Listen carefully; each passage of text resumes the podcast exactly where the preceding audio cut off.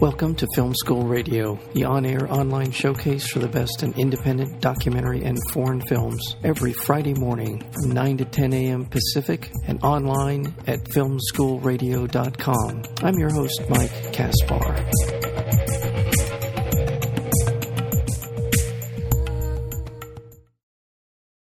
A haunting, artfully understated critique of American gun culture. Tim Sutton's third feature is loosely based around the 2012 massacre in Aurora, Colorado, that took place during a multiplex screening of The Dark Knight Rises, employing a documentary style technique and a cast of non professional actors. Dark Night follows the activities of six strangers over the course of one day. The shooter among them, shot by veteran French uh, director of photography, and that would be Helene Louvart. She also did the uh, documentary Pina. Dark Night is an essential viewing not only for art house filmgoers, but anyone invested in the debate over gun violence in America as well. We're joined today by the director of Dark Night. That would be Tim Sutton. Tim, welcome to Film School. Thank you for having me. You're so welcome. Thank you. Uh, I, I, mean, let's start with the obvious question, uh, sort of the material, because it is inspired by uh, real life events? How would you characterize the inspiration for the film? Well, the nucleus of the film obviously comes from Aurora and the, the Dark Knight Rises massacre.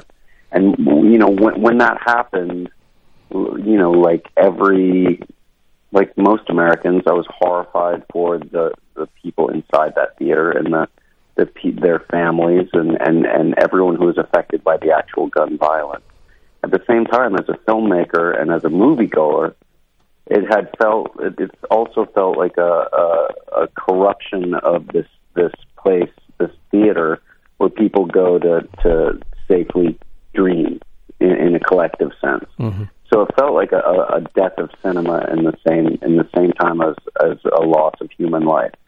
And um, when when James Holmes walked out there and threw tear gas and and right before he shot those people, uh, the audience applauded because they thought it was some kind of event put on by the studio. Mm-hmm. So th- it just felt like a very, very wicked, very American piece of performance art.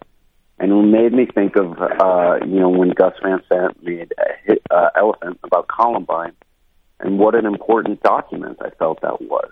Um, and I, I felt very clearly, you know, as I thought about it, that someone had to continue that conversation that he started. Someone should continue to form a direct cinematic response to violence. And and I knew that uh, very few people in the industry wanted to do that. And at the same time, I thought it made sense for me and and the film, the kind of filmmaking that I that I engage in because I I wanted to make it more about people's how people spend their day rather than actual violence or actual death. Mm-hmm. Yeah, that that's one of the uh, things that I felt watching the film. First of all, as as you mentioned, uh, it it takes place in one day leading up to the evening of, and um, how over the course of the film there is uh, there is a sense of I don't say doom is the wrong word, but there's a sense the, the dread. Thank you. That's that's the word of just sort of uh, in and it's in bits and pieces uh, of of, of the action by the characters and, and, the dialogue, which is very sparse in the film. But you you, you feel it, and you did a just a remarkable job of doing that without a lot of anything specific in in in, in doing it. So tell me a little bit about your approach and how you sort of ratcheted up uh, that sense of dread. Sure. Well, well, I think what, what's also very key is that this is a movie that is is very okay to to have a sense of what's going to happen. Mm-hmm. The audience comes into the movie knowing that there's a relationship to Aurora, there's a relationship to gun violence, and it, so while you're watching these people's lives, you, you're you're deeply engaged, even in the tedium uh, of of their lives if they're just going to work or you know sitting around their house or going for a walk or walking their dogs or talking with a friend. It's all very simple stuff and it's all very recognizable stuff. We see ourselves in each of the characters in in our own way. And then as the day progresses it, it you get more and more aware that that they're heading towards this awful event. So by the time the sun goes down and it's night, you realize that the sun might never rise again, and it's a horrible feeling. It's a it's an isolating feeling, and it's also that this feeling that I wanted to create.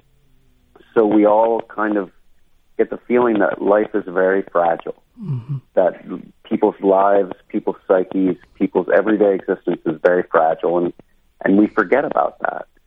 So it's really it's it's it's some of it is knowing set the setup of knowing that something bad is going to happen, even though the characters don't. And the other is to kind of take those little moments in everyday life that could mean nothing, but in our culture right now have have grown to to create a sense of tension or dread. For example, there's a moment when um, teenagers scream in an empty parking lot, mm-hmm. and and it's a very it's almost a horror film uh, style of approach. But I did that because I think now when we walk across parking lots in the suburbs in America, and you hear a loud bang and you hear a loud scream, uh, we're conditioned now because of the culture to think something horrible is happening, and and and it's all around us. The idea that violence could be very close to us at all times, and I think that's why the movie is effective, even without a lot of plot or character arc. I want to remind our listeners we're speaking with Tim Sutton. He's the director of the new film Dark Night. I want to uh, exactly that. I mean, I'm watching the film and uh, that was exactly well, actually, more than just watching Dark Night. Also, over the last few years, I have found myself wondering what I would do in specific situations if if I heard something, if I thought something was going on. I right. I wouldn't say I'd do it all the time, certainly not. But there are times when it occurs to me that if I had to get out of a situation, out of a theater, out of a mall, out of wherever I am, that this comes into my mind now and then, and um, it's it is the new. I want to say new normal because that's easy to say it. That that's not what I mean, but it is something that not only for me particularly, but there is something about that f- true fear, uncontrolled fear of what might happen that is having, in my opinion, having an impact on us not only individually, but we're making, I think, group decisions now based on that. And yeah, I mean, I, I, I think, I think we, our culture has become more paranoid, and for good reason. I'm not, I'm not saying that I agree with it, but you know, I worry about taking my sons sometimes to a movie in a cineplex in the suburbs.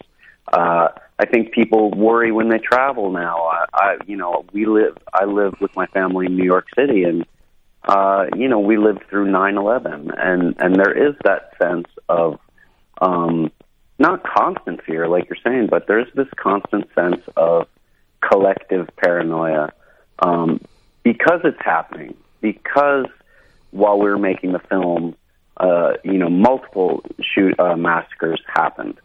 While we were premiering the film at Sundance, San Bernardino happened. While we were premiering the film in New York uh, for a BAM Cinema Fest, the Pulse shootings happened in Orlando. It's this it's it's this cycle that we're in that we've created one way or another over you know years and years of of our culture. And it's very real. It's very palpable. And while people you know want often want to look to movies or or art as an escape um i think i think you know e- even looking towards the dark knight rises as escape it's a, it's about violence. It's about vigilantism. Uh, big action movies, first person shooter games, these these these entertainments that are uh, applauded and promoted by our culture are also, you know, creating this sense of violence as an everyday thing. Yeah. Violence is something that's all around us. And and at the same time, uh, as a collective group, uh, we we are thwarted in any attempt to make changes to that sensibility.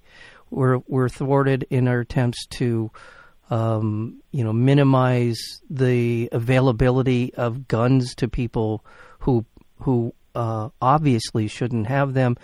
Everything about our collective attempts to do something to mitigate the the real trouble, the real actual sense, uh, I mean, the real issue of people with guns who either shouldn't have them or whatever is being constantly we're constantly being told that's just not practical and or that will not politically fly is also it's a it's a kind of a biofeedback system. It's feeding into its it into that sense of dread and paranoia as well. Right. Yeah. And that's why I think a film like Dark Night or Elephant, for that matter, Elephant, um, yeah. is is is important because it's it's but neither one are judgmental films. Right. Dark Night is specifically devoid of politics. My, my personal politics are very left wing. I don't believe in guns at all. Mm-hmm. Um, but I made the film to just show a very specific point of view uh, on a uh, you know a, a corner of the country right now to just say this is this is this is what it looks like to me. Right. Um, this is how easy it is to get guns, but this is uh, you know a, a, a specific person who takes care of his guns and does everything legally. Uh, this is a person who does just the opposite. Um, here are innocent people who are in in in the way of of, of that violence. It's it's it's just showing anyone, red state, blue state, any kind of political bend, uh, something authentic and and observational, so they can make their own opinion. Yeah. They can make their own decision, and we're all. The most important thing is at the end of the movie, we're all in that theater together. Yeah. We're all people looking up at the screen together, and and it leaves you with a feeling of, uh, I I believe, deep sadness. Yeah. We're speaking with Tim Sutton. That's outside. That's outside of politics. Yeah, you know? and and I, you mentioned Elephant as a reference, and um, be a wonderful film. Uh, Gus Van Sant's Elephant. Uh, really, one of those movies that the when I, the first time I saw it, um, it it just it really pierced my subconscious in in terms of just very you know how films obviously you know as films can do that uh, they they stay with you in ways that uh, are lasting and lasting impact on your perception of things. Um, right. And and this one, the, in and in Dark Night, I, I, as you said, I think you take that conversation and and push it forward, um, and in ways that we're more personally invested in the characters of Dark Night uh, than we hmm. were in Elephant. There's a, I think, a deliberate distance between ourselves and, and the and the uh, the uh, the the shooters in, in, in elephants and in not in your film even though and I want to talk a little bit about the decision to be very quiet with your film very little dialogue. But you push right. even even with that you push us into a, uh, uh, a, a, greater deeper understanding of all these people in their and in their lives. Well, I think we spend time with with the characters in in different environments mm-hmm. uh, Elephant take, pl- takes place in a specific amount of time at a school. Uh, we can all watch, but we can't all relate. Right. Whereas in, I think Dark Night is specifically designed to create characters that you're gonna that you as an audience member are going to recognize, whether it's maybe your cousin or your your wife's best friend or the the kid down the street. Um, or yourself. I mean, you see yourself up on the screen because they're not actors, because they represent a kind of cross section of, of, of America right now. Um, they're they're they're reflections of of audience members, and and that you know when Aurora happened, I mean those are just real people in the theater. So one of the things I wanted to make sure was that it was not exploitative of the actual people, but that it, it was authentic that it was real people we were we were identifying with because I think that's much more immersive and much harder to um, to fathom at the same time. Yeah.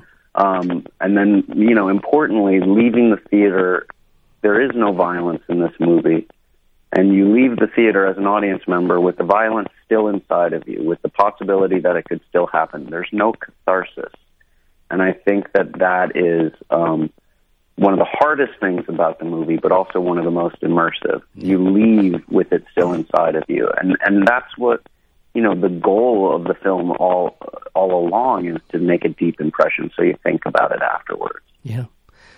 Um, I'm going to step back. Well, first, of all, I want to remind our listeners speaking with Tim Sutton, the director of the film Dark Night, and the cinematography. Um, there's so many elements in your film that pull us into these characters as you're describing them. Uh, the the the score of the film is understated. It's it has. There's also a sense of impending something. The, the music feeds into a lot of what, what, you're trying to accomplish. I think with the, the right. writing as well, and this and your um, uh, your sound design as well. I think a terrific job with that. But also Thank the you. yes with the cinematography by uh, Hel- Helen Louvart, uh, who's, as I mentioned, had also done um, the documentary Pina, but also worked with so Agnes uh, Varda, uh, just a accomplished cinematographer. But yeah. your work with her is is really an important part of the film in terms of pulling us into these people's lives. Um, with I would say without judgment. And you, would mentioned earlier, but that's what I would have said. I mean, the, the, the cinematography for me feels non-judgmental, but I feel very intimate with these people as well. Right. Well, I mean, she. I met her through a producer because I thought it was very important to to first of all have a, a cinematographer who who raised my game a lot, um, and and someone who was on the world stage as you know uh, one of the worked with some of the great directors, Wim Wenders, Agnes Varda, Larry Clark, yeah. um, Leo Carax, and and um, at the same time, I thought it was important to have a a uh, a foreign eye mm. in Florida. Mm-hmm. Uh, I think I think an outs- outsider's point of view is very important. It's the same thing we did with Memphis. You know, Memphis, the film would have been very different if it had been shot by people from Memphis. It was very important that we were not strangers, but that we were outsiders. And I thought Helen lends uh, an a, a an exoticness to to the image that hadn't been seen in, in the, that landscape without her eye. Mm-hmm. Um, uh, at the same time, she's she's a she's can do both very precise movement and and very patient movement, and then can do verite and and and track along uh, people in ways that feel very fly on the wall, which is essential because when you're working with non actors, the whole the whole idea is to not make them be actors, to not approach them in the exact same way. You have to approach them in a way that will get their best performance. So for some people, that's interview. For other people, that's verite. For other people, that's a more traditional kind of um, blocking. And you need to have a cinematographer who not only can do all that uh, with precision and with you know technical flawlessness, but but who can help decide how to how to do that with you. Um, Helen is a storyteller. She's not just a, uh, an image maker, and I think that's very important to note. Not all cinematographers invest so deeply in the story, and it was essential that she and I could um, create these approach, each approach to each character and each different part of the landscape in a way that that would bring out uh, an evocative form, uh, an evocative uh, scene or an evocative aspect of the story. Mm. Um, I consider her one of the authors of the film. Mm-hmm. At the same time, the music is the third author of the film, and Maica Armata, who is a Montreal-based musician, someone I met in Montreal when I was writing, had just written Dark Night and was looking for financing. And I heard her music, and it really, I could see my film for the first time and I, I think the film always needed a narrator. Mm-hmm. Uh, you know, it's it's six different characters. It's fragmented by design, but it needed a through line. And I, you know, I, I'm not interested in voiceover or a character being a narrator. Narrator, but I thought her voice and her music could serve as as an actual storyteller, the person who was who was dragging us through this, or pulling us through this, or walking hand in hand with us mm-hmm. through this her sound is um, part mantra and part warning, and and I think it adds a level of, of deep humility and deep respect to the people in the film. It's um, it's a sensitive soundtrack at the same time as it's very dark and sad, but it's it, it I feel like it it um, it covers the characters in a way uh, that that is protective of them. Yeah, it is. It's beautiful, and um, was not familiar with her work before, and uh, yeah, well Yeah. worth checking out. Um, and one other, what I consider to be critical element to the film, and I think uh, you mentioned the non-professional actors here, but Eleanor Hendricks, the casting director, did, uh, and you, uh, I read some of the backstory on this and a pretty uh, I don't know if this is an unusual way of going out and finding uh, non-professional actors, but a very interesting one. Tell us a little bit about how that happened with the casting. Sure. Well, Eleanor helped cast. She cast Memphis, and before that, she had done the street casting with um, for Beast of the Southern Wild, and she most recently did street casting for American Honey. And street casting is a very different skill set than a, a typical casting director. What Eleanor does is you send her down to where you're shooting. Uh, in our case, Sarasota. You give her three weeks. You give her a car and an assistant and a little bit of money and she just starts roaming around the city. She finds people at schools. She, you know, she has certain types she's looking for, but she goes to schools and bars and the beach and the street corner and the laundromat and wherever. And she just starts looking around, and she gathers numerous, you know, interesting people alongside the main characters that we're looking for. But uh, you know, she's very open and able to communicate what she's doing in a way that is attractive to, to people on the street. So, for example, she was following, she was driving around and she was following this white vintage Mercedes that she thought was cool. And she pulled up next to the guy and he looked over at her and it was, he had the sharpest, most ice blue eyes she'd ever seen. Yeah, And so she asked him to pull over. And that, and he, you know, he turned out to be one of our main actors. And, and you could say that's luck. And there is a little bit of luck involved in it.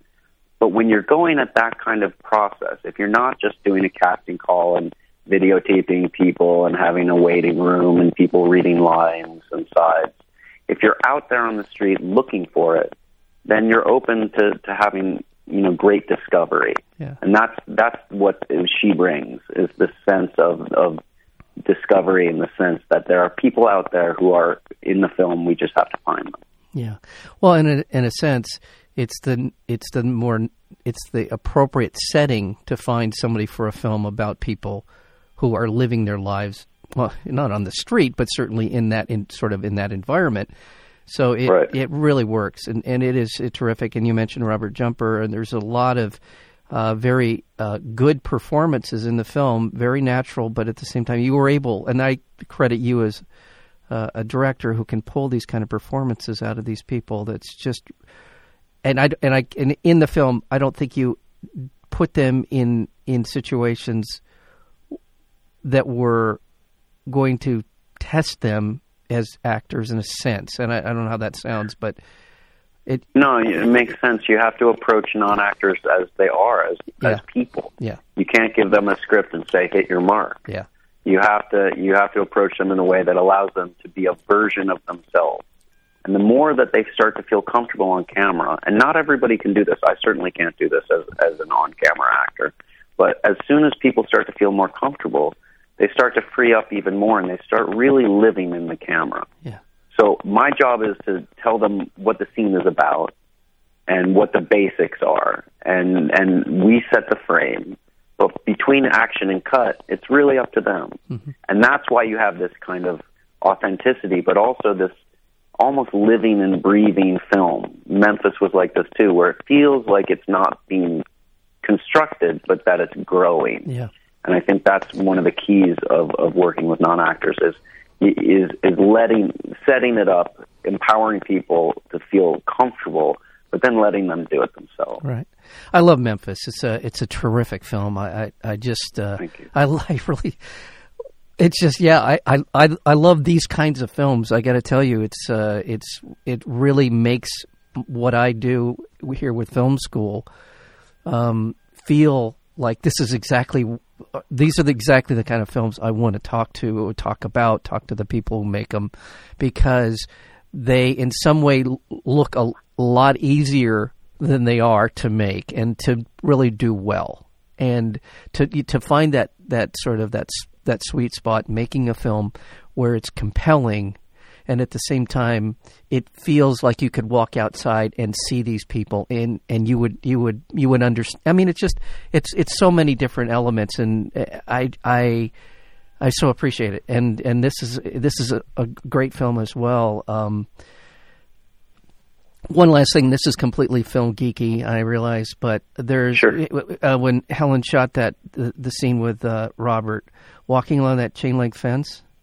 Yeah, the optical illusion. Yeah, I I love that because for uh, for a few minutes, first of all, it it sort of telegraphs to me that this guy is he's an important he he may be the one. I wasn't sure, but it, it sort of tell it, it just kind of gave me a, a visual cue uh, for him in a way Yes. that and and uh, I just I just really I just want to compliment you and Helen on on that because those are the kinds of things that are just so what I'm talking about it elevates it beyond just some a bunch of guys who got together and made a movie about their buddies or something. There's there is something Right. that's profoundly cinematic about it, but at the same time feels feels completely natural within the context of the film. Well, I appreciate that. There's a, there's a lot we tried to in, put in the film that were visual uh, insights into the into the minds of the people that were that were filming. Yeah. So whether that's jumper in the chain link fence, and there's just something very fluid, but also very confused and very psych- psychedelic about what's going on in, Right. inside his head. Right. At the same time, you have uh, uh, you have Rosie walking in twilight by herself, lit only by her uh, by her cell phone, Right. and how how deeply um, how deeply controlled she is by the screen that she looks at. Yeah. Um, so she's almost like being transported by the light in that phone. So there's there's a few different cues that we tr- we worked really hard to to kind of go deeper and and make make the image come alive in a way that was unique and and emotionally resonant. Yeah, it's it's just a terrific film. If people want to find out more um, about um, Dark Night, and uh, the- I now it's I know it's being distributed by uh, Cinelicious.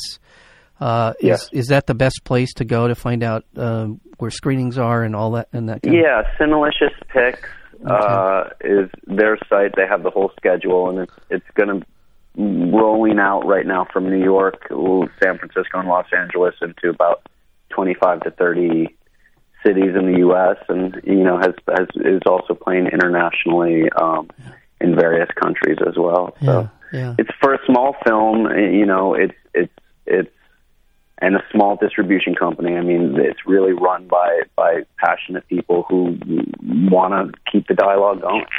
Well, it, it is definitely worth seeking out. Uh, you um, had mentioned that uh, people can be looking as if it's not in theaters near them. Um, first of all, you can get to the link through filmschoolradio.com. That'll take you to the Cinelicious site, but also be looking for the film uh, for VOD or uh, whenever it'll it'll be sometime you mentioned somewhere around May. I believe the it'll be VOD on in May, May, iTunes, yeah. and and uh, I'm not sure if it's Amazon or Netflix, but Yeah. it'll be one of those. Okay, well, wow! Just uh, congratulations um, on the film Dark Night, and continue your your amazing uh, film sensibility and the films that the, the subjects you choose to uh, showcase. Uh, Willis Willis Earle Beal. Uh, what a wonderful character he was in Memphis, and uh, Yeah. it, just terrific stuff. So, uh, Tim Sutton, thank you so much for being here on Film School. Well, thank you for having me. I, I really enjoyed myself. Thank you.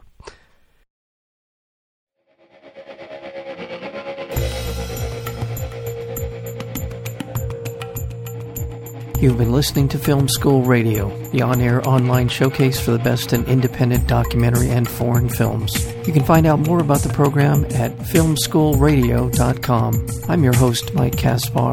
Thank you for tuning in, and we'll see you next week with another edition of Film School Radio.